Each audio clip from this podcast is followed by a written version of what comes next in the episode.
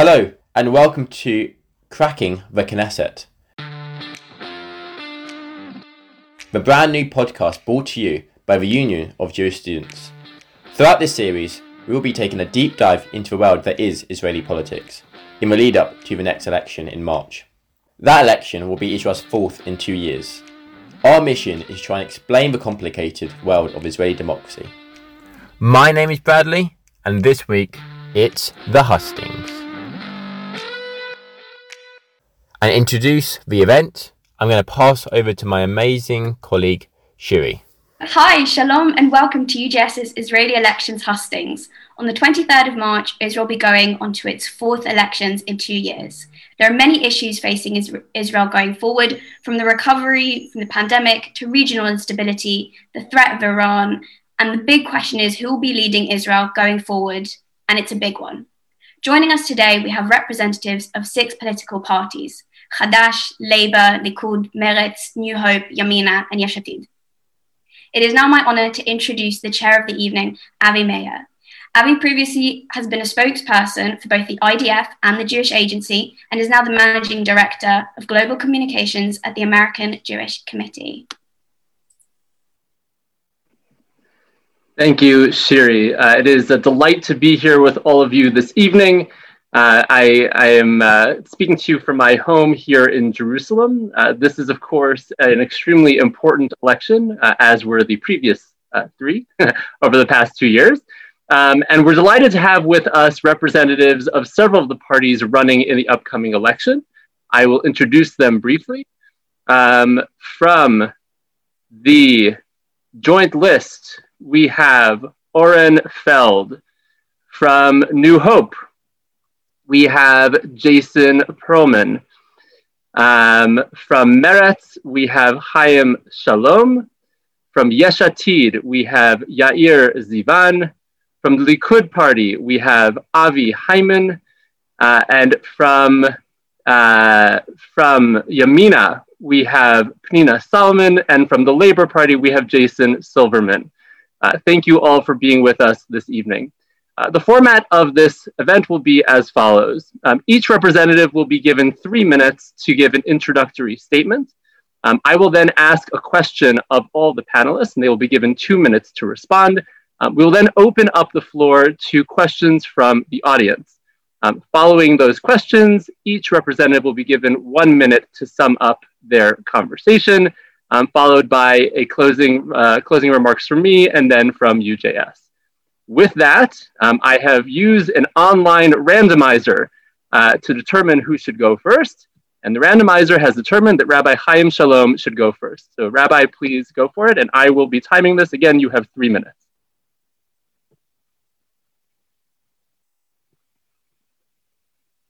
Please take yourself off mute if you haven't yet.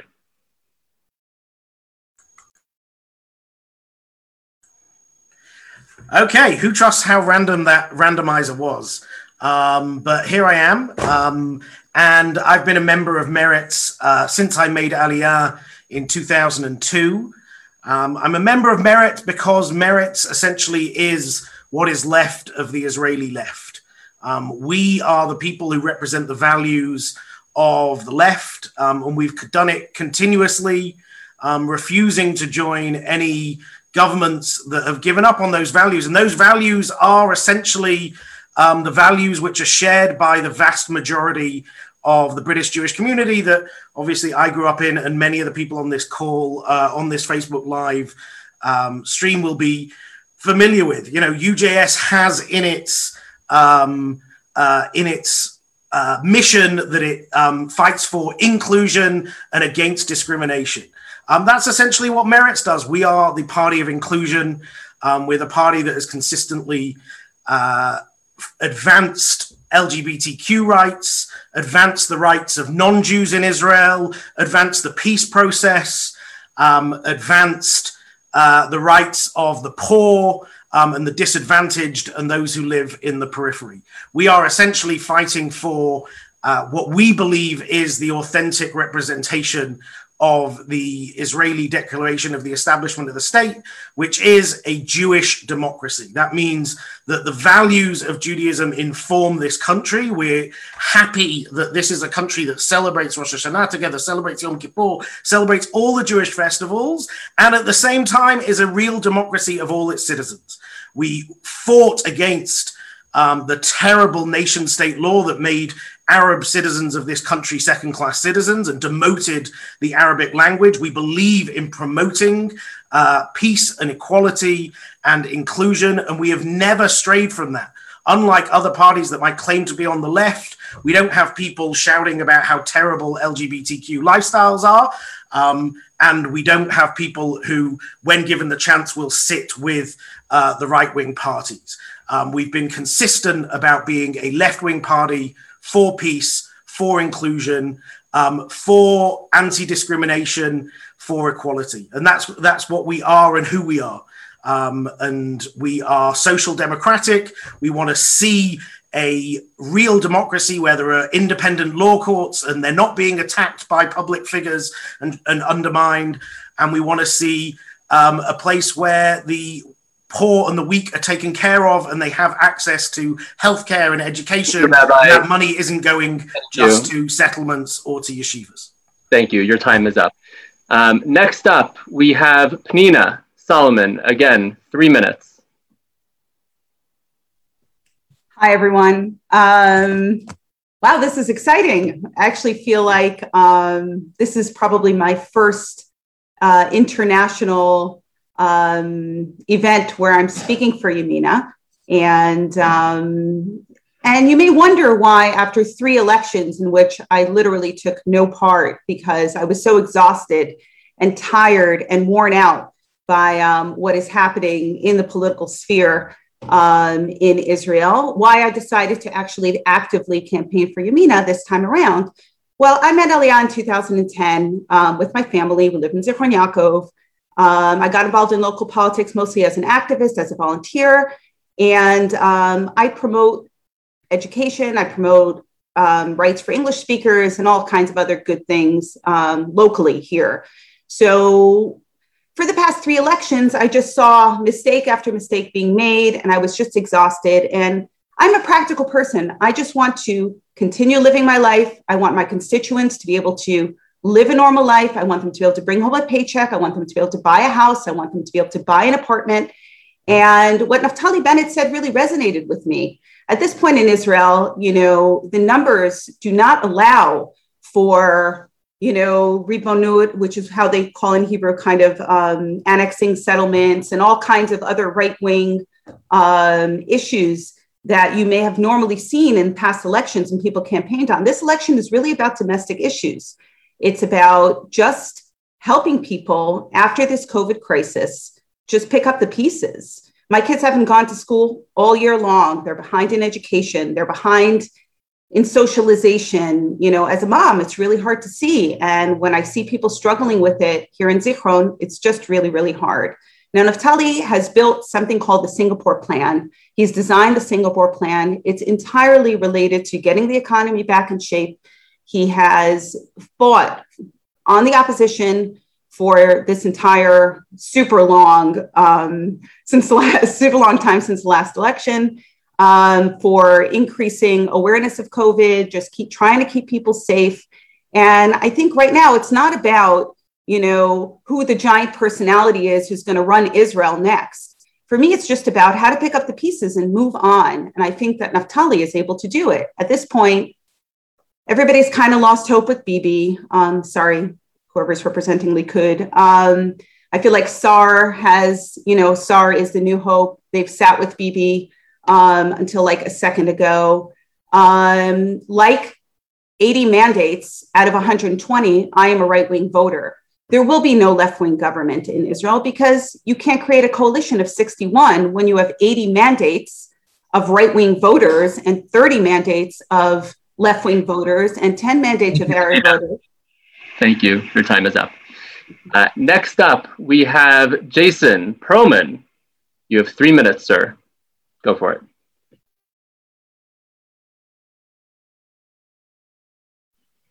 Oop, have you frozen? I think Jason has frozen. We'll give him a moment to come back. In the meantime, Hi. oh, oh, Thank you. wait. Hmm. Okay. We'll we'll give Jason the next time, the next turn, um, and go to Oren Feld. Oren, you have three minutes. for um, Oh. having me at that moment. Can you hear me? Yeah, um, should I continue or should I? Yeah, for Okay, so Oren, please speak. Yeah. Hang on. Um, I, I am back. Do you, want do you want me to go back again? Sorry, that was perfect timing of freezing. Okay, so first of all, I'd like to introduce myself. My name is Oren Feld. I'm the I used to be the manager of the campaign uh, of the Joint List in Jerusalem, and um, I'm here to represent the Joint List. Uh, I'm not going to attack uh, the attack Meretz, and I'm not going to claim that there is uh, no left uh, ideology on Meretz. Um, I'm just going to explain to you briefly about the joint list and why me, as a Jewish person, is willing to vote for it. Uh, the joint list was established in 2015 uh, because of the electoral threshold that was changed. And in 2021, we were separated from uh, RAM, the Southern Islamic uh, movement.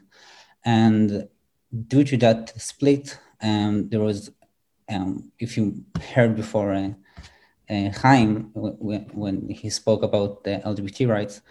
Um, because of that split, uh, Ram is using our uh, support in the past for LGBT rights in order to uh, attack us because they have no other, uh, they have no interest that the communicate the conversation will be about uh, the real issues that they um, split from the joint list because they were willing to become another uh, vote for Netanyahu in the parliament, and um, because they are trying to to shift this uh, um, dialogue toward the LGBT rights and attack the LGBT community, um, they they became um, as such. Um, then, um, but I think the joint list is uh, a voice of the left. It's a voice that is at least trying to represent half of the population between the river to the sea.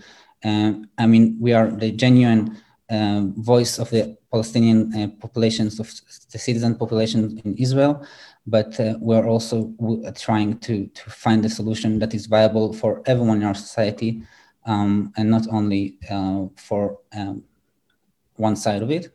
Um, and it is all based on our joint struggle that is taking place for years, uh, Jewish and Arab joint struggle that is a key factor in our struggle. And by seeing the situation on the ground, we are um, building our political power that we will, will not uh, succumb to the pressure of the right and will build a new alternative for the future of this land. Um, I think that the joint list offers a pragmatic solution uh, for the for the future of this land, for a sustainable future. I think that um, it offers um, a, a, a, a, future that it does not neglect half of the population voices between the river and the sea and its opinions. And as a Jewish person, I find it that it's important to support the voices that are being um, marginalized and ignored and also not treated as left uh, in this uh, uh, evening. Thank you. Thank you. You, you've, uh, your time is up. Thank you very much. Uh, Jason. Can we try again? Are you back? Yes, let's try again. You have three minutes. Go for it. Thank you very much. Apologies for the communications problems there. Okay, New Hope, Tikva Chadasha. It's the newest party on the block, um, but it's made up of some very familiar faces with, with real experience and leadership qualities. So uh, allow me to explain a little bit what about the party stands for. Crucially, it stands for change, and that's what Israel needs right now. Uh, Israel is in a situation where we have not passed a state budget since 2018. That means that we've been running a country on a month to month basis. You, can't run a, a big corporation on a month by month budget. You can't run a country like that. We haven't been investing in, in our schools, in our security systems, in our economic re- recovery. We haven't been investing in our hospitals, which we've seen so, so very obviously during the corona crisis. We haven't been investing in, in society, in our social welfare, in our social health care. And all of that is very much simply because one man refuses to pass a budget, because in passing a budget, it means that he, he risks losing power because others would, would take his place, and that's Netanyahu. So Gideon Sa'ar left the Likud and um, formed this new party, and really that's the game changer in this election. It's the only party that really offers change. And when I talk about change, what do I mean? I mean recovering our education system. It's so important. That means putting the student back in the center of the focus. It means uh, paying our teachers better. It means improving the standard of teaching and the status of teachers. It means finding a solution to our housing crisis. It means urban renewal. It means protecting the environment. It also means um, ending this toxic discourse between left and right, religious and non religious, secular, whatever, which we've really suffered from. And I personally, as an Anglo living in Israel, really feel um, particularly affected by. I didn't make Aliyah to come and live in a country that was so divided. Currently, that's the situation. So, New Hope is, is very much geared towards um, bringing that stability and unity to the Israeli people. Ultimately, when we look at the political spectrum today, the, the majority of Israel is center right. And that's where Gideon Sa'ar and Tikva Hadasha is. It's a center right party. It's a party that believes in Israel as a strong Jewish democratic state with strong national institutions, with a free market economy and a, and a, and a net and a, a social welfare safety net for the weaker in society. That's what we stand for. That's what we offer. And crucially, we, we stand really as the only party able to actually form a government after this election. So I'm working with Gideon Sa'ar and, and Tikva Hadasha, and New Hope, really to bring about that change. And there will be many parties on this call that I see as natural partners, and, and some that I maybe see as as, as really important partners moving forward. But nothing will change unless we, play, we replace Netanyahu. And, and, and ultimately, that's what we plan to do on March 23rd. Under time. Thank you very much. Um, from one Jason to the next, Jason Silverman, you have three minutes. Thank you. Um, so I'm representing labor, and I've been involved in labor also. Well, I've been voting for labor, I would say, since I made Aliyah and I've been active in labor since I uh, finished my military service in uh, 2016. And so I think that the, you know, it's hard to say after four rounds of elections, but the current round of elections is really, in my opinion, one of the most important in recent years. You know, it can go really one of two ways. We can continue on this same trajectory of the past decade where we've seen a politics of widespread corruption, of uh, capitulation under the pressure of different political forces, the trumping of individual rights, continuous um, the continuance of a never-ending stalemate in a conflict that we've been dealing with for the for for for several decades since the inception of Israel, essentially, and finally a politics that places a single figure first and foremost above the people, above national interests for the sole purpose of political survival. And instead of going down this road, I think this is really an opportunity for a for a beginning of a for the beginning of a new and brighter future for the Jewish and democratic Israel. So it's an opportunity for positive change, Israeli society.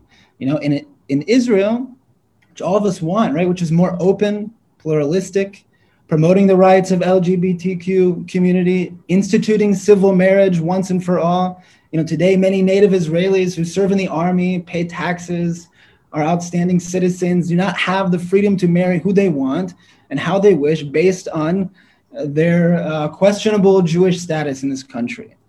They have to go abroad to marry.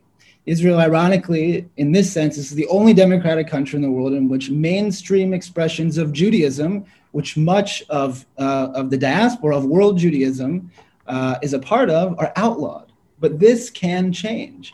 So, this is an opportunity, these elections, for bringing truth and honesty also back into politics mitigating corruption, widespread corruption in the government, and instituting a new political culture of standing behind one's word.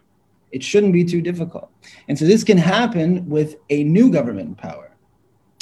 And so this is also an opportunity for promoting socially conscious uh, economics, in which the government takes on some of these responsibilities for aiding those families from less off social, uh, from a less off social economic status especially during this time when so many have become unemployed, lost their jobs because of this pandemic.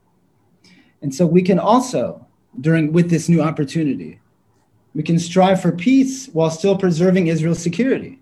We don't have to settle for one or the other, looking at it as a binary, um, in, in a binary way. And so that means cooperation with Palestinians, while still preserving security, as well as vying for a better, smarter Iran deal with sanctions, with uh, in international monitoring, while still protecting the Jewish state. Thank you very much, Jason. Uh, next, we go to the uh, the other individual who has an excellent name and missed the memo on the dress code. Avi Hyman, you have three minutes. Thank you very much, Avi. Um, I would be remiss if I didn't start off by saying uh, thank you to UJS for having me, and thank you for this fantastic panel. Um, what's really important for me is that I've got many friends on this panel, despite our politics. I made Aliyah to make a change, as did they and we're all doing great things. And I want to invite every one of you out there, because this is obviously is the essence of Zionism. Every one of you, whatever your opinions are, to come here to be part of Israel. You're welcome. We'd love to have you. Um, with that, I will say that I'm representing the Likud Party, a party that I've been active in for since I was 13 years old. Um, I'm now very old. Um, and it is a party of inclusion. It is a party of the root Zionism Herzlian Zionism, Jabotinsky Zionism. It's an inclusive party that believes in um, in the Jewish state, in uh, the right of Jews to uh, self determination and to live strongly and proudly here in our land. Um, this election is very clear to me. This election is between two people. I see lots of faces here tonight, but it's between two people. That's Prime Minister um, Benjamin Netanyahu and Yair Lapid. And as much as my colleagues from other parties will talk about their platforms and various other issues, the numbers speak for themselves. It's about mathematics at the moment. When you look at it, um, the only viable prime minister prime ministerial candidates are Prime Minister Netanyahu, who will make a full right wing government. We have a historic opportunity to make a very large powerful right wing government that can pass the type of legislation, free market legislation, legislation for the future of our children, for the future of our country, in a way that we haven't been able to possibly in the history of the state of Israel. So this is a historic opportunity. The other, op- the other side would be for Yair Lapid to become prime minister and for um, some of the other folk um, to uh, be under him with um, a predominantly, you know, a, a, mixed coalition, which will find it very hard to do very much. So ideas are nice, but I'm talking about practical politics today. Um, our leader, Prime Minister Netanyahu, is um, arguably one of the best statesmen the Jewish people has ever had. In the last year alone, despite the terrible um, plague of biblical proportions that we've all been going through globally. Despite that, we've managed to come through, thank God, with comparatively a low um, death uh, death toll. Obviously, every single person that we've lost is is is a world in itself. But thank God we've managed to get through that with with with a fairly low death toll. I'm sorry, to, your, your time is up. Wow, I only just got started. You only just got started. You'll have an opportunity in just a moment. Uh, with that, Robert, about 12 years. yeah, here's Ivan. you have three minutes. Thank you, Avi. Um, I'll use the first 30 seconds of my time to make a pitch, not for Aliyah, but for UJS. Uh, I grew up through UJS. I was a campaigns director for UJS. And so anyone that's watching that is uh, on the edge of getting involved, you should get involved. Uh, it's where I cut my uh, political teeth, and I wouldn't be where I am today if it wasn't for my time at UJS. Um, and because we're here and it's a UJS audience, and it seems like a good time for a special shout out to uh, to the Bristol Jewish Society, who are in an incredible campaign against hatred on their campus, and they're doing an amazing job. And you should know that you're that people are seeing you from all over the world, and we're very very proud of you and of the fight that Jewish students are putting up against uh, against anti-Semitism on their campuses. Having said all that, back to uh, back to our life and to, to Israeli politics here. Um, I work for Yesh Atid. I work for Yair Lapid, who's the leader of Israel's largest centrist party. We're a party that um, has been around now for eight, nine years. We're one of the biggest parties in Israel, a consistently large party in terms of not just the number of seats we have, but also the, the structure and the infrastructure that we have.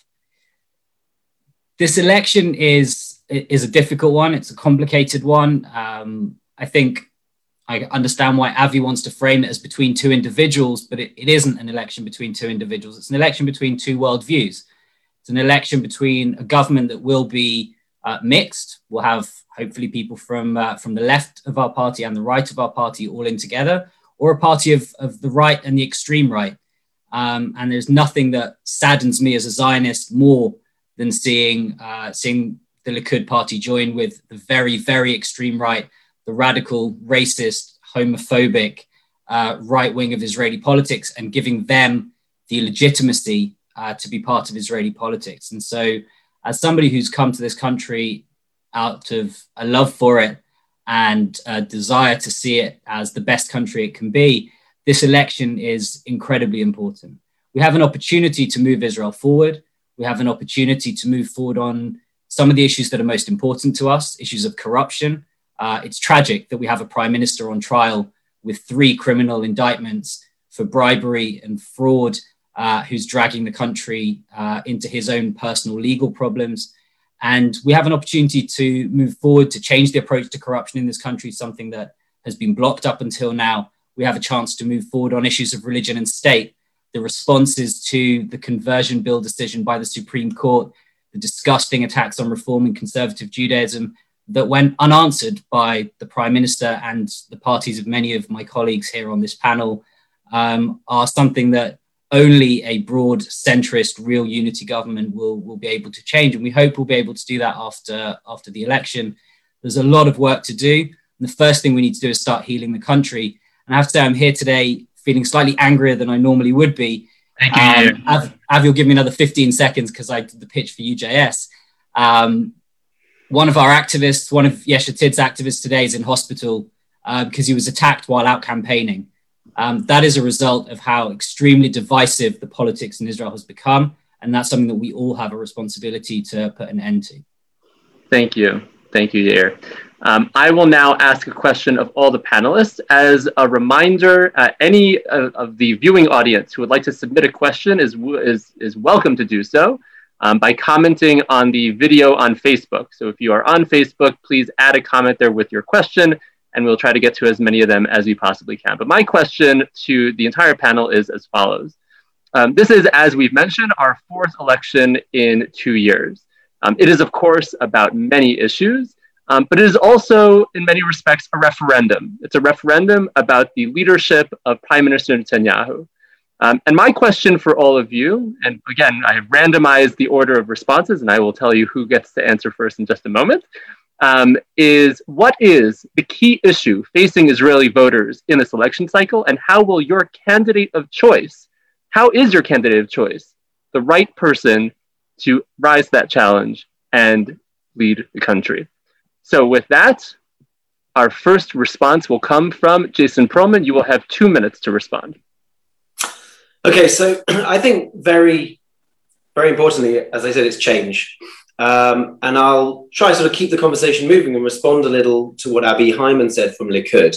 And the first thing he said was he's desperate to read from the Likud talking points, which is to frame this as a debate of, of Lapid versus Netanyahu. Netanyahu's big problem in this election is he doesn't have a big, scary left wing boogeyman to say the left are coming, the left are coming. Because the reality is the biggest threat to Netanyahu is Gideon Sa'ar and a, another leader on the right. Because as I said before, Lapid, I do not believe can form a government because there isn't a majority in the Knesset for the left wing. There is a majority in the Knesset for the right wing. Therefore, Gideon Sa'ar will be able to form a government. So Netanyahu will do everything he can to frame this as a left-right debate. But as, as my colleague in, in, in Yesh it isn't. It's about it's about world perspectives. And and um, also again, you know, full right and left. Avi wants to say that Netanyahu can form a full right wing government. Well, he never has before, even when he's had the option. He's chosen Avi Nissenkorn as justice minister. He chose uh, Ehud Barak as defense minister. He has never gone for the full right wing government. And, and indeed, even when he says he's trying to form a full right wing government now, he sends representatives to the Palestinian Liberation Organization, a terrorist organization, to get their support for Likud from Israeli Arabs as well. So I, I don't buy any of that. I still want change. Because again, he says that Netanyahu is the best statesman in the world. Yet our relationship with America is, is at an all time low. We have the threat of Iran, we have the threat of The Hague. we have the threat of, of more action against Israel in the European Union. And Netanyahu doesn't have the relationships, except for, for very individual leaders, leaders in different countries, to develop our international relations. In fact, he's pretty much cut off funding to the foreign ministry to allow us to do that. So when, it, when I think when most Israelis are going to the, the uh, ballot box on March 23rd, they want, they want two things. They want change and they want to not have to go back to the ballot box again in uh, in another four or five months. And the Thank way you. to do that is Thank to vote you. New Hope because we can form a government. Thank you very much. Uh, our next response will come from Yair Zivan. I got bumped up the list this time. Um, with initials like YZ, I'm used to going last in any kind of school list, so it's uh, it's fine. Um, the big issue facing uh, facing Israel in this election is twofold. One, it's how we rebuild and get ourselves out of the corona crisis in terms of the health side of it, and the second is the economic side of it. Uh, we have something like a million people unemployed uh, in the country right now. We have rising debt. We have students who are far behind where they should be in terms of their education. We have 90,000 small businesses that have collapsed this season, this uh, this year, because of a lack of government support and, and government support that just wasn't well targeted because of the paralysis that we've had uh, between Likud and, and, blue and white in the last uh, in the last seven eight months. We have, uh, and, and I think it's important to note, Israel has an incredibly high death toll relative to its population and to the age of its population. Um, it's not low; it's tragically high for a country that should have been able to shut just its airport down and make sure everybody that came in wasn't bringing in corona with them. Um, we have a lot of rebuilding to do around those two issues. But the first thing we have to do is get society back on its feet. We do that by healing the rifts in Israeli society, something that the current government can't do because it's probably the single most divisive leadership this country has ever seen. And once we've started to heal the country, we need to focus on, on the real problems that people have. We need to reinvest in our healthcare system. It's about 10 billion shekels underinvested uh, under this government and we need to help small businesses start up again. We need to get those people back to work. We need to give them opportunities to start businesses again and to rebuild the economy, um, because that is the number one issue that, that people are facing today. So I think for us, when we look at what the next government will be about, it'll be first and foremost about healing the country and about healing the economy and the healthcare of, uh, of Israel. Everything else will come after that. Thank you very much, Yair. Uh, with that, our next response will come from Avi Hyman. You have two minutes.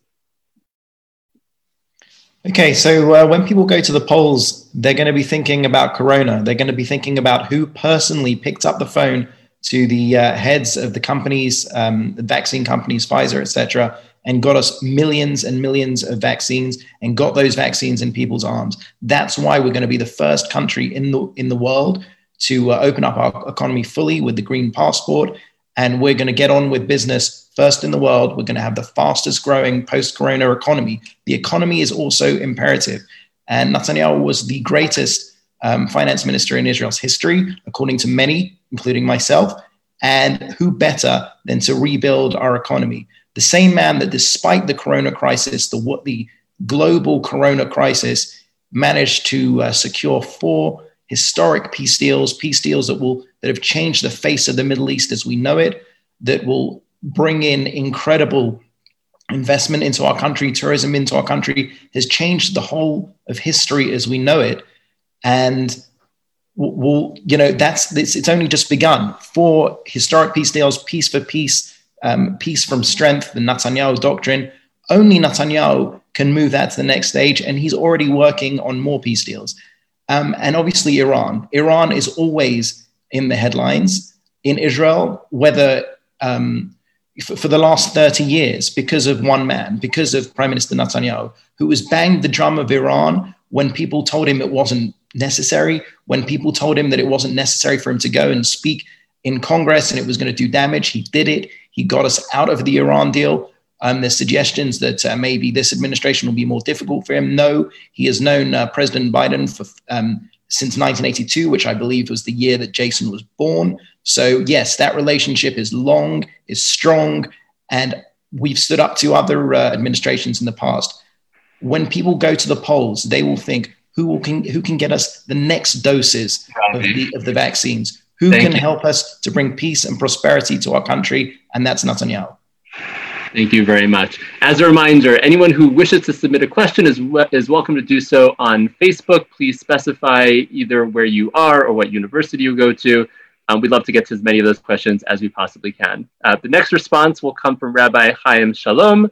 Again, sir, you have two minutes. Okay, um, I'm going to reject the premise of the question. Uh, there isn't one thing that people are voting about. Um, actually, part of our division is that when people go into the voting booth, people are going to have most, there's going to be 101 different things that people have got on their mind. Um, as many people have noted, yes, the vast majority of this country um, is somewhere between center right uh, and extreme right. Um, and that camp is basically split into the people who are tribally attached to Netanyahu and believe that um, uh, he is the king and he's the only one who can save us, and all those things that Avi said about his strong and long relationship with Biden, like Andrex. Um, and like Andrex, it's full of.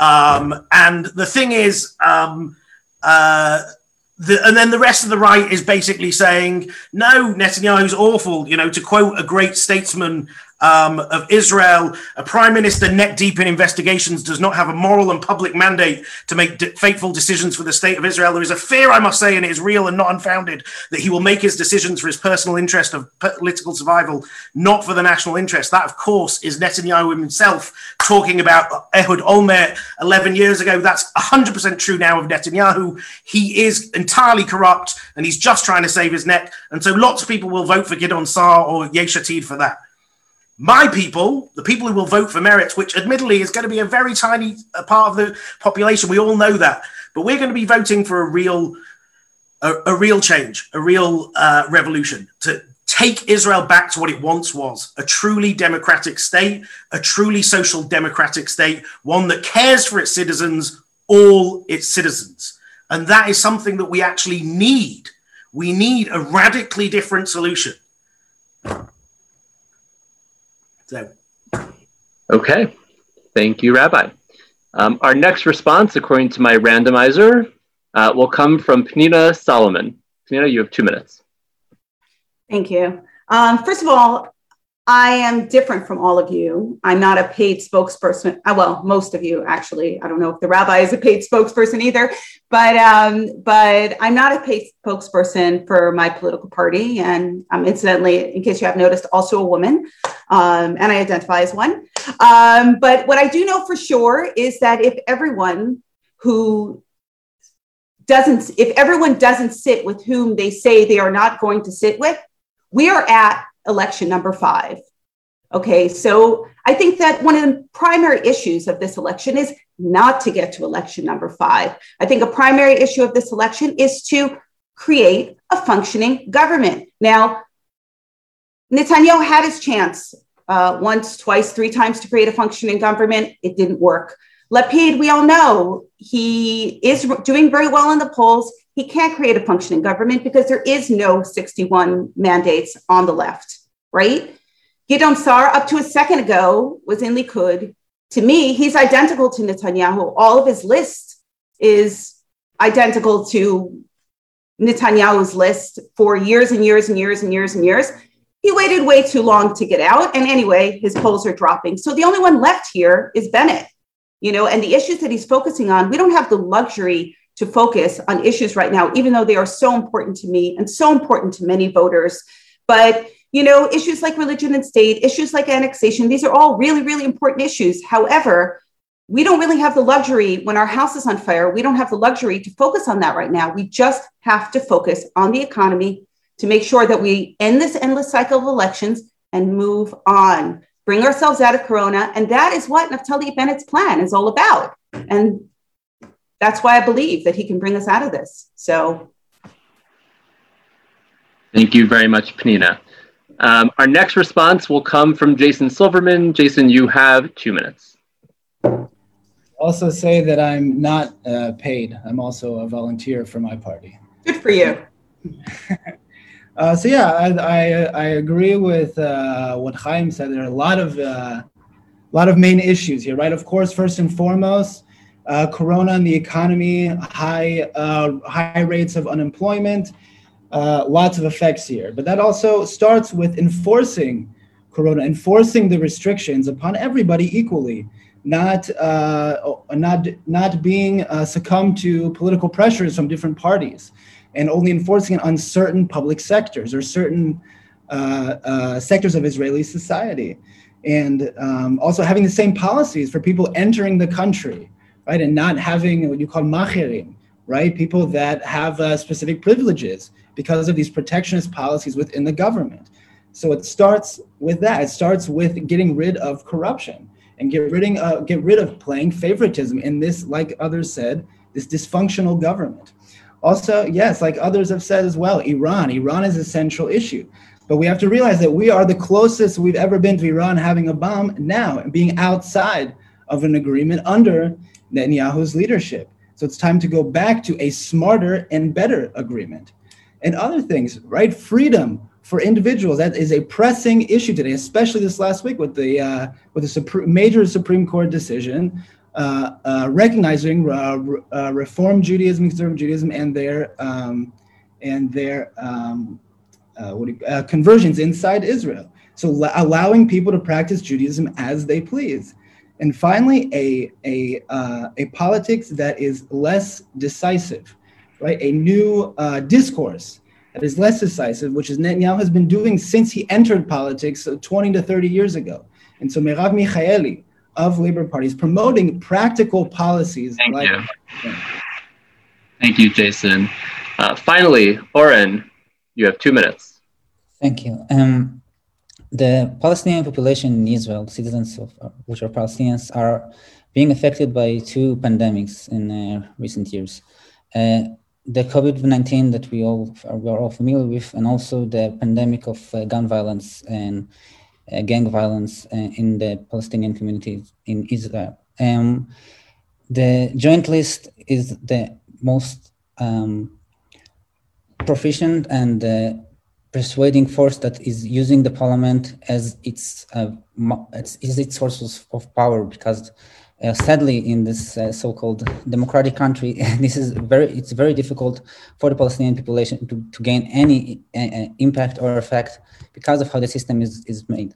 And also the, the gun violence in, in the Palestinian population in Israel uh, is also because of systemic uh, problems, because of neglect, because of the neglection of education, because of the neglection of infra infrastructure, of plannings. Uh, it causes um, um, overpopulation and, and, and and it causes violence to erupt and, and crime to, to surge. And I believe that the Joint List has been the most um, consistent voice for the Palestinian population and, and which um, um, represented them um, um, in the parliament uh, in the best in the best manner. But also, even though that our main um, population votes for us is from the Palestinian community in Israel, um, the, the, the, joint list in its work in the parliament works for everyone. It, it, uh, for example, in the COVID uh, pandemic, we, we our uh, Aida Touma-Sliman uh, chaired the, the welfare committee, and she was working for the nurses for the um, for all the, for the entire population, and we also were very strong in in in fighting the pandemic, but preserving our little uh, remaining uh, democratic. Um, rights that are still available to citizens Thank in you. Israel. And uh, so Thank we, you. Thank you very much, Oren. Thank you all very, very much. Um, we received several questions from the audience. Um, you all have an opportunity to respond. If you don't want to, you can pass. Um, the first question we have is from Jake from Bristol. Uh, and the question is What does a future peace deal with the Palestinians look like to your party? According to my randomizer, the first individual who has the opportunity to respond to this question is Jason Silverman. You have one minute. Yeah. Um, I think a future, uh, so future deal with the Palestinians. I think that it, that first and foremost goes with actually um, trying to take it in more baby steps. I would say. I think that we're in a reality where we're further away from a peace deal, a two-state solution, there's a lot of loss of, uh, of, of trust between both sides. And I think that the best thing to do in the near future is to increase the cooperation with the Palestinians, to take smaller steps in order to uh, find uh, pinpointed solutions with the Palestinians in order to rebuild that trust, in order to have the final uh, purpose, the final gain of really re-entering negotiations based on trust, based on security, and and and getting a permanent solution uh, that works the best for both sides. But starting slow in small steps. Thank you very much. Uh, the next individual has the opportunity to respond. Again, no one has to if they don't want to. Uh, is Rabbi Chaim Shalom. You have one minute. Um, so I'll build on uh, what Jason has said because obviously uh, we're relatively close on this issue. There's obviously steps towards it, but I think the key issue is um, there are certain parties that actually want peace with the Palestinians, and there are certain parties who are still sticking to a kind of there's no such thing as the Palestinian people uh, approach. Um, and that essentially, you know, the policy of the last uh, 10 or so years has simply been let's do nothing. Let's make sure that essentially we move nowhere um, on a peace process. And there are only, you know, it's only um, Meretz, the joint list, and Labour who actually have put placed this issue in any way as a priority, not just because we believe the Palestinians deserve dignity and a state and independence and autonomy, but also because we want to get Israel back into the family of nations. We don't want Israel to be a pariah. We want Israel to be normal. Thank um, you. Thank you, Rabbi. Thank you. Thank you. Uh, the next response will come from Oren. You have one minute. Um, the Joint List uh, believes in the two-state solution as uh, Hadash promoted it for several decades uh, before it was even an option. Uh, we believe that uh, there should be a two-state solution with a Palestinian state which is independent with uh, East Jerusalem as its capital. And in Israel proper, we will have an equality also based on the national identity and the right to express it and, and be a part of this nation.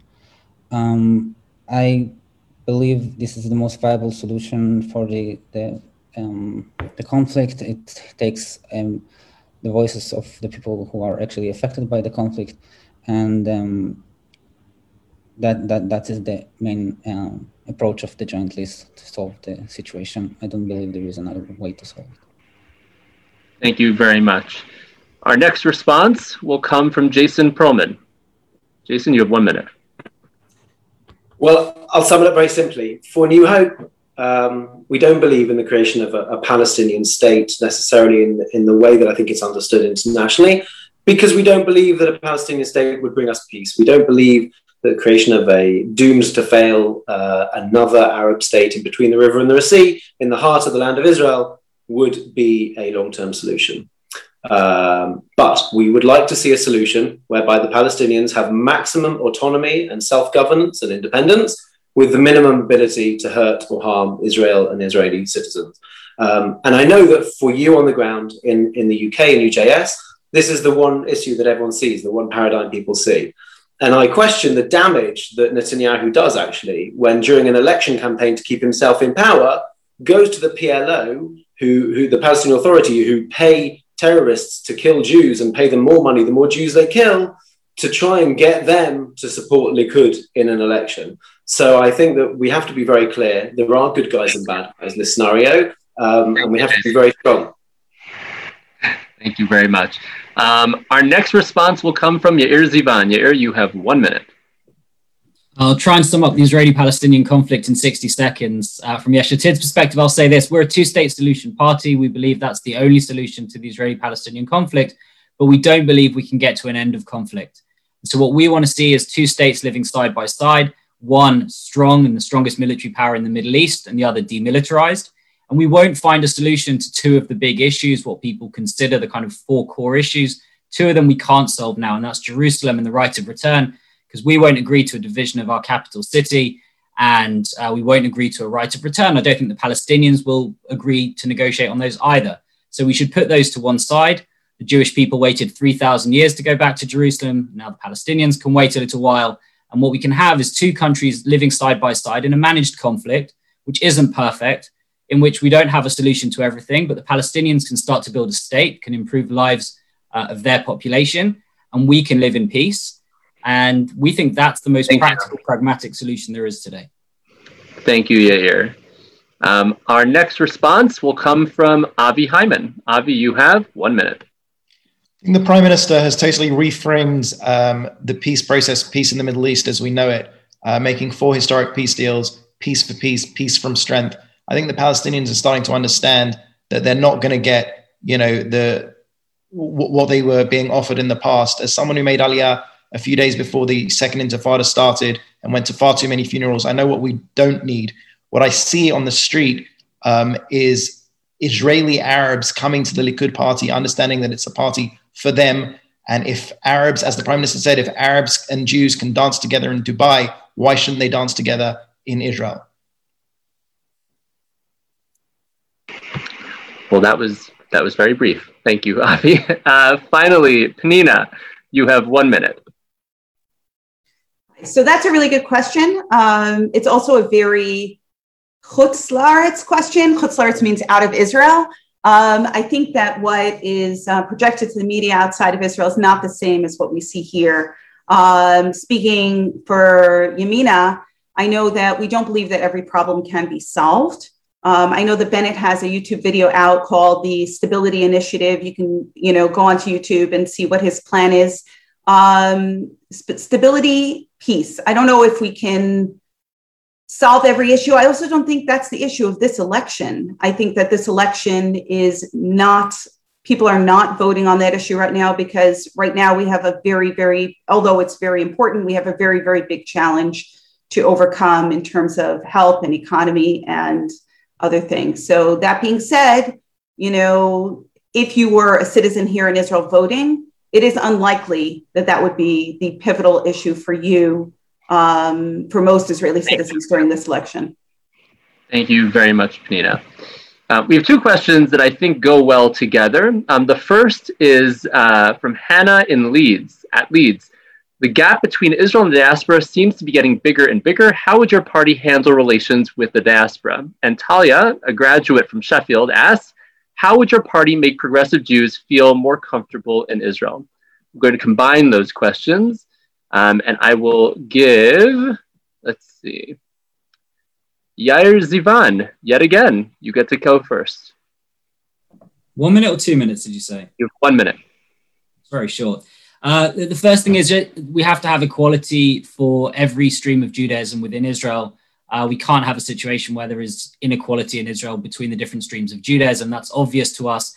That's in terms of marriage, that's in terms of burial, that's in terms of uh, access to, to government funds for, for rabbis, the whole thing. So that's the that's the first thing in terms of the internal side. Externally, we have to start treating diaspora Jewry with more respect.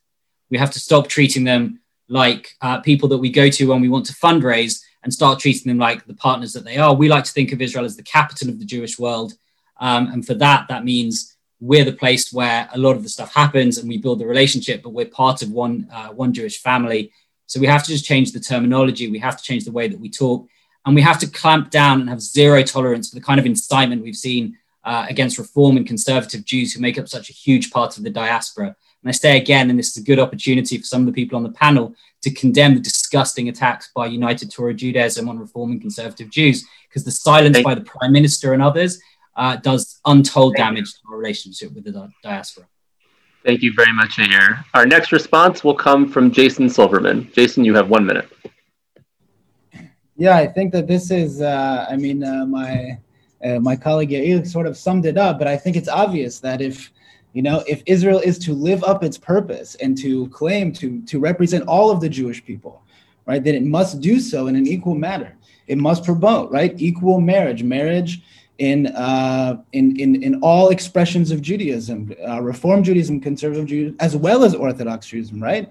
Break down the monopoly of Orthodox Judaism in Israel, but don't cancel it, don't get rid of it, but allow for this equal expression in public space by all forms of Judaism, which represent much uh, of the Jewish world. Marriage, praying at the kotel, right? Women of the wall, allowing that freedom of, expression uh, in public play, in uh, in public space. And this current government is only really uh, sort of uh, capitulating to, to to pressures by ultra orthodox parties and not able to actually promote those policies and he hasn't done so for the past 10 years.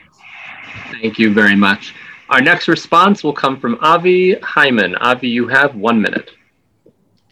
So, uh, how to fix the world in one minute is very difficult. But uh, obviously, the essence of Zionism is the return of the Jewish people to our Jewish homeland, and all Jews are welcome. From my perspective, I think from my party's perspective, it goes with without saying that I will condemn any statements made by anyone um, that, that, that are against that. Um, at the same time, there is a status quo that has existed. There is a status quo that is important these are hot button issues that people are trying to push very much into the center at an election when we are trying to recover and rebuild the economy and protect our country um, for generations to come. So it is an extremely important issue. Um, I am open to discussion. I'm open to seeing the Knesset debate these things and not see the Supreme Court jump in from above a few days before an election to, uh, you know, try and push that into the into the discourse. Thank you, Avi. Um, our next response will come from Rabbi Chaim Shalom. Rabbi, you have one minute. Uh, I guess I, I feel like I should try, just try and explain Avi's comment about the Supreme Court for those who don't understand. Recently, very big decision in Supreme Court um, to recognize uh, reform and conservative conversions here in Israel. Um, that actually came about because the Likud led government chose not to uh, respond to the Supreme Court's uh, request for a response. So it's actually the Likud party that made that decision happen at this time in the election. And they did it deliberately so that uh, the Supreme Court would give a pro reform uh, answer so that they could stir up their base with anti reform and conservative hatred together with their ultra orthodox allies. So it's kind of ironic. There's a lot of hatred. It is unfortunate. Obviously, I'm a reform rabbi myself. Obviously, Meretz is the party that has continually advocated for religious pluralism, together with our uh, colleagues in uh, Labour and the Joint List. Um, and we can we intend to continue to do that, as well as Yesh Atid, of course, led by Yair Lapid, a member of a reform shul. Thank you, Rabbi. Our next response will come from Pnina. You have one minute. Thank you. So, first of all, I'm a councilwoman in Zichron, and I represent the um, English speaking community, which is so diverse here. Um, we have a very, very strong conservative congregation. And as a matter of fact, I'm the first councilwoman um, during COVID. We sponsored, the municipality sponsored a huge chair rental for outdoor Rosh Hashanah services, New Year services. And I actually put you know, the Chabad rabbi, the conservative rabbi, the reform rabbi, the modern Orthodox, and the Haredi rabbis all on one WhatsApp group. Actually, most of the ultra Orthodox rabbis didn't have WhatsApp, but everybody else was on one WhatsApp group, and I coordinated all of their different needs because I really do believe in equality of resources. That being said, when you look at the coalition map now, um, as I said before, somebody's going to have to build a coalition. Polarizing issues like this are not really going to have any movement over the next government because everybody who is sitting together has a completely different opinion on this polarizing Thank issue. Um, Thank you. Am I done? I'm afraid you are. I have Thank so you. much to say about this. Okay. So. I know, don't we all? Um, the next response will come from Oren. Oren, you have one minute. Um, it might be shocking, but uh, the Joint List is not a Zionist uh, party. And uh, um, because of that, you, people may think that we don't have uh, anything to offer for uh, Jews from abroad, but I don't think it's true. Um, be, just because uh, we look to separate between uh, religion and state uh, doesn't mean that we have uh, an agenda to harm or make it any more difficult to worship or believe in whatever you want. Um, and we believe that there should that there should be an immigration policy, um, as progressive immigration policy to Israel uh, that should be looked at uh, in the future.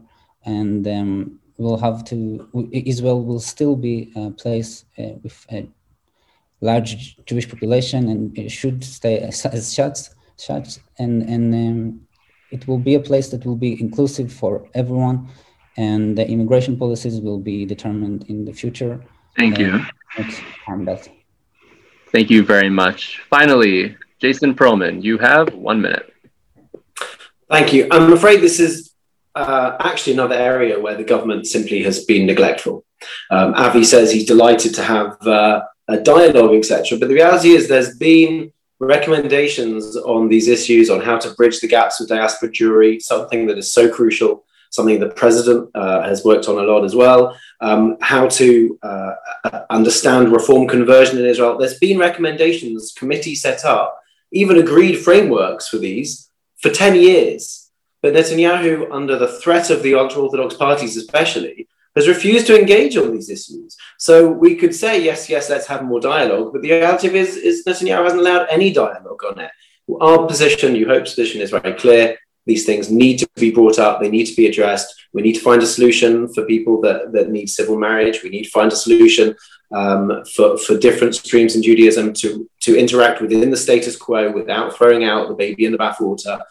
Um, and it needs to happen as part of the unity of the Jewish people, which is a, not only a value, but a strategic asset for the state of Israel. Thank you, Jason. Um, our final question, and I apologize that we weren't able to get to more of them. We've gotten many, many questions from many different universities and from quite a few graduates. And uh, this one actually comes from a graduate of Exeter, a former head of the JSOC, um, and a UJS alum who currently lives in Israel. His name is Jonathan. And his question is as follows This election campaign has been marred by increasingly violent rhetoric, and as we've sadly witnessed today, this can translate into violent acts. Israeli society is being polarized. What's your party's solution to try and curb the increasing divisions plaguing the country? Our first response is from Rabbi Chaim Shalom. Rabbi, you have one minute. Okay, I think I might know who that UJS alum is. Jonathan Josephs. Hi. Um, and um, it is very clear um, uh, Israeli politics is terribly divided um, and we have allowed a lot of hatred to creep into our speech. Um, no single side is responsible for that. Um, we've all been guilty. Um, and I think some of the people here um, have shown the way. You know, the respect with which Avi has spoken, um, and Pnina, thank you, Pnina, for saving us from being a manel. and I think there are great uh, dugmaot, great examples of how to do it. I'd point to um, our president, uh, Ruby Rivlin, who came from the Likud, um, is now seen slightly on the other side, but essentially is always working to try and bring people together. I think it's simply th- there's no magic solution, there's no golden key, but it comes from committing to respecting each other. Um, and I have to say, I certainly respect the people who've turned up here and represented their parties exceptionally well. All of you. Thank you. Thank you very much. Uh, our next response will come from Jason Perlman. Jason, you have one minute. Thank you, uh, and thank you to Rabbi Shalom for for that note on, on President Rivlin. I actually worked in President Rivlin's office when he was setting up the uh, Israeli Hope, uh, also another use of the word hope there, uh, project, which was very much geared at ending the rhetoric of, of um, toxic rhetoric that we find between um, Israelis at the moment. Um, I think it's a goal that we should all share. I think, obviously, the current government has failed dramatically um, in, in, doing so. I think that some of the rhetoric that we've heard towards some of the state institutions, uh, you know, I, I, again, Netanyahu is another area where he's failed us terribly. And it hurts me, especially coming from the right, when I believe that this should be something that he places an emphasis on. I think that we can all do better. Um, and just to let you all know at home, but we all do actually get on quite well, and we all speak quite often, all the different parties. Um, and I think we need to we need to see past the rhetoric to allow it to uh, to be put to the dustbin of history. Thank you very much, Jason. Uh, our next response will come from Yair. Yair, you have one minute. Thank you, Avi. Um, look, we all want to lower the flames. We all want to reduce the tension. I started today by saying that one of our activists is in hospital tonight after he was attacked by uh, two people while he was out campaigning. Um, not the first time. Throughout the last six months, we've seen horrendous incitement, um, particularly against people on the left, particularly against uh, opponents of the prime minister. Um, and that's been met with silence. And I think it starts with leaders. It starts at the top. And so when that incitement happens, when there's a sign saying left left wingers are traitors, or a good left winger is a dead left winger next to the Likud flag, and there's no condemnation from the prime minister, we're not going to be able to lower the flames. So I think it starts there. It starts at the top, um, and it's incumbent on on all of us. And we know how to talk to each other, and we know how to get on. Um, but we need to demand more of our leaders. We need an election campaign that's not about them against us, not about dividing into uh, into it's either Bibi or Lapid or it's either the left against the right, because all that's going to do is increase division. Thank you. Thank you, Yair. Um, our next response will come from Oren. Oren, you have one minute. Well, I think um, one of the most attacked uh, members of the Knesset are the members of the joint list. In the last elections, they were portrayed as terrorists, as uh, the supporters of uh, the joint list was portrayed as uh, traitors. Um, and I think that because of the political power that the joint list managed to, to, to gain, we managed to actually make the, the, the atmosphere, the, the reality in, in Israel more tolerant toward at, at least the Palestinian citizens of Israel. Um, because as you can see now, uh, everyone is trying to get the Palestinian vote. Um, and that's a very different uh, than what we saw in just in, in the last elections. Uh, so I think we're, we're actually managing to lower the hatred and managing to make the society more inclusive only by our political uh, power that we, be, we are building. Thank you very much, Oren. Um, our next response will come from Jason Silverman. Jason, you have one minute. Thanks.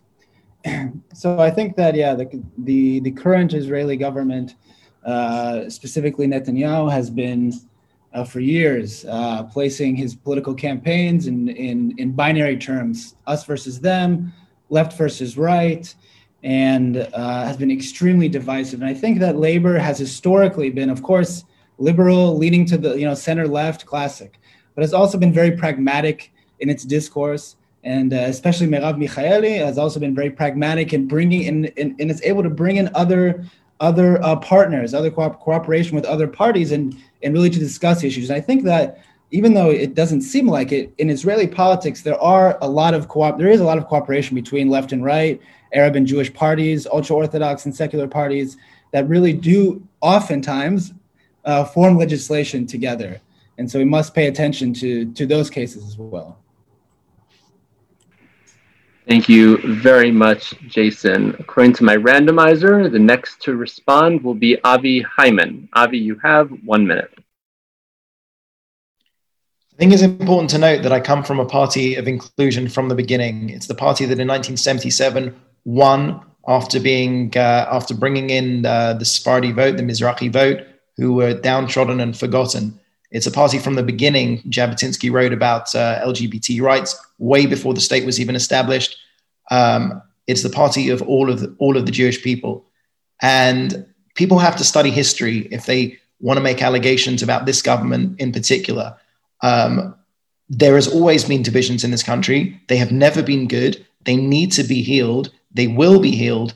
And what gives me hope is yesterday I sat down um, at the Likud uh, campaign launch next to a sheikh um, who is supporting the Likud, has always supported the Likud. And we're seeing Arab Israelis coming together, calling um, Prime Minister Netanyahu Abu Yair, getting behind him. This is a new change, like Begin's change of 19, 1977. And we will see the, the Likud, as always, Thank you. Unite the people of Israel again. Thank, thank you very much, Avi. Finally, Pnina, over to you. You have one minute. Thank you.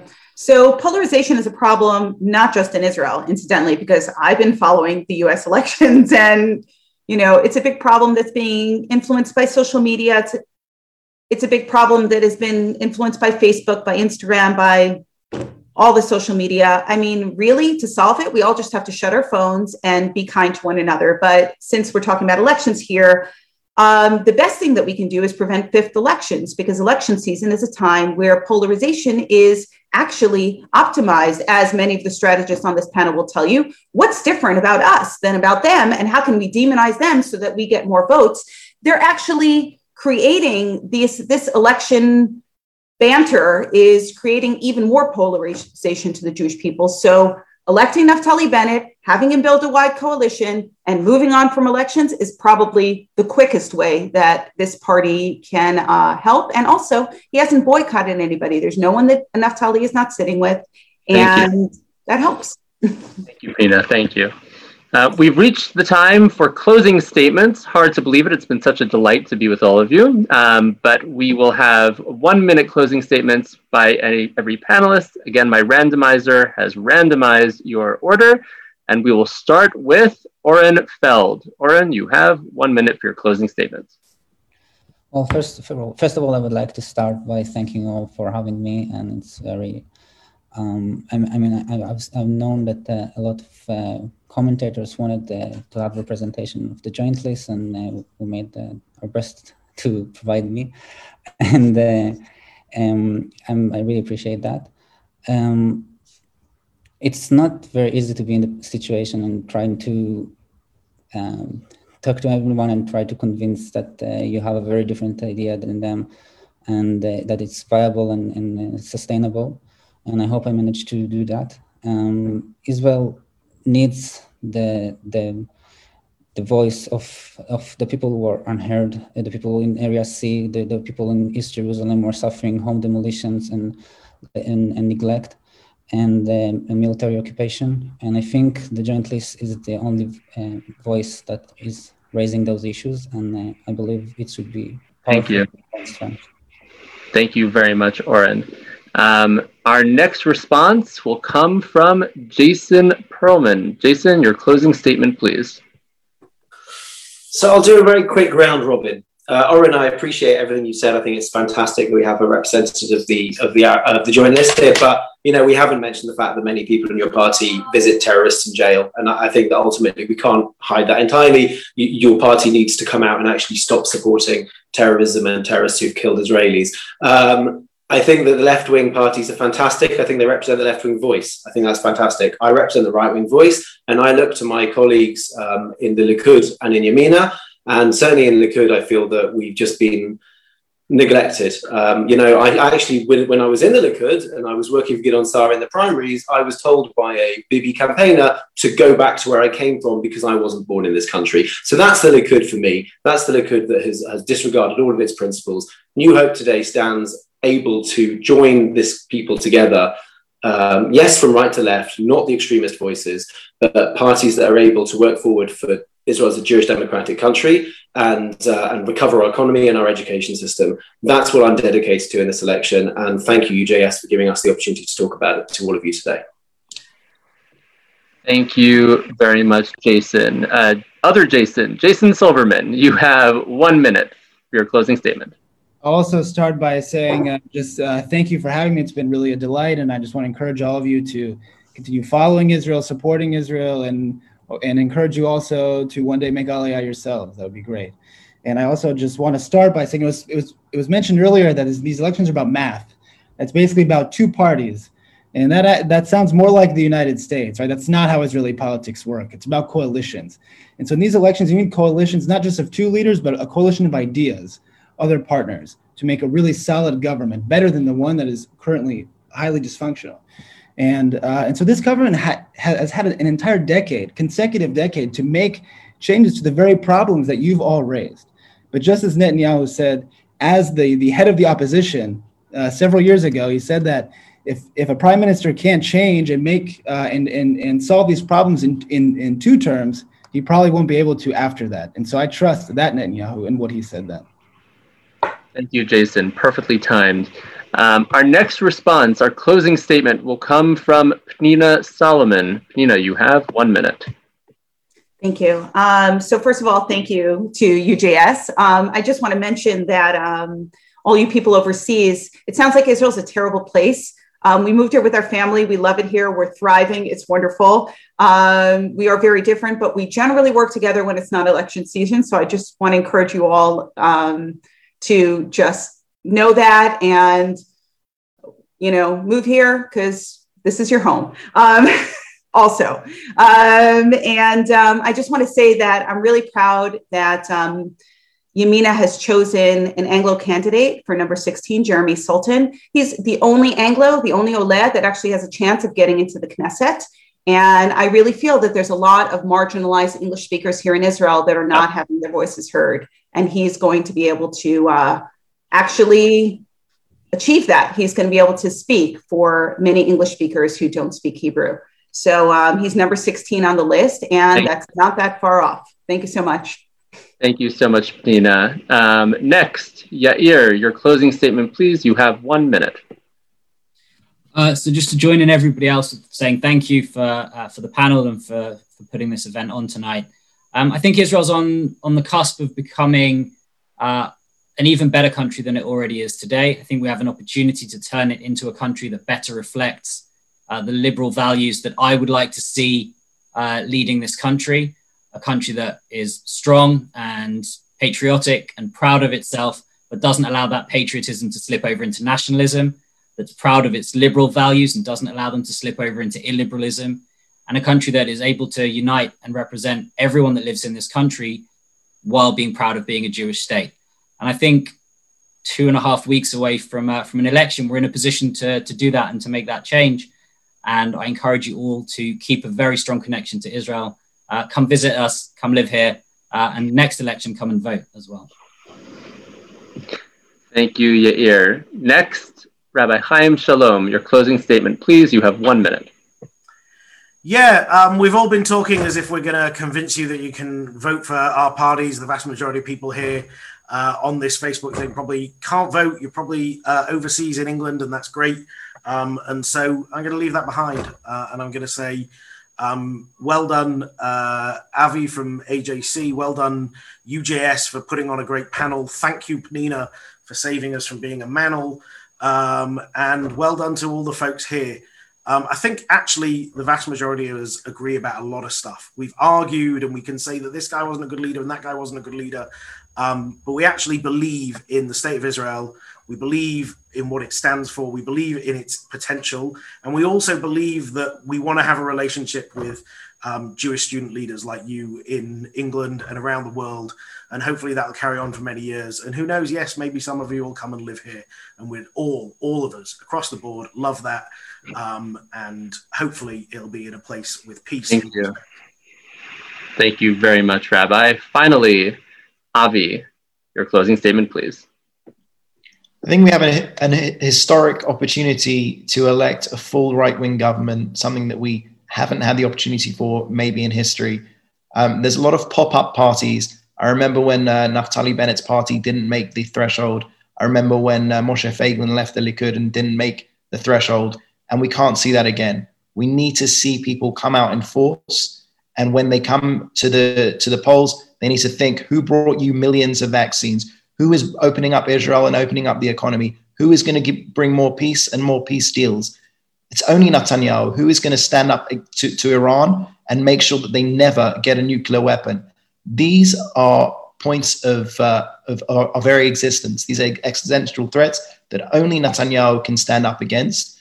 And I think you'll see this time, as you did last time, but even more. Last time we, we received the most uh, individual votes of any party in the history of Israel. We will knock that through the roof. You'll see Arab Israelis coming out in force for us. You'll see all types of Israelis coming out and we'll have victory. Thank you very much. This brings our panel, our debate to a close. Thank you to our wonderful panelists, our representatives of uh, seven different parties uh, for bringing your A game, for being so civil, for uh, making compelling arguments for your parties. Uh, let us hope that our upcoming election generates the Israel of our collective dreams and most importantly, that we don't have to do this again in a few months' time. With that, I'm happy to hand it over back to Bradley and Shiri of UJS. Hi everyone, I uh, just want to say a massive thank you to all our panelists today. Avi, thank you for uh, chairing the debate. You were fantastic. Uh, the, the, no, the discussion doesn't stop here. Uh, I encourage everyone to take a listen to our podcast where we go into uh, deeper discussion on the different political issues around Israeli elections. Um, and to, just to, uh, to, keep discussing, and you know, hopefully we won't be doing this for a fifth election, but you know, if we do, we can invite you all back. So thank you. Um, and with that, again, thank you for joining, and hopefully we will see you all soon. Thanks for having us. Well done, Bradley. Thank you. Thank you, UJS.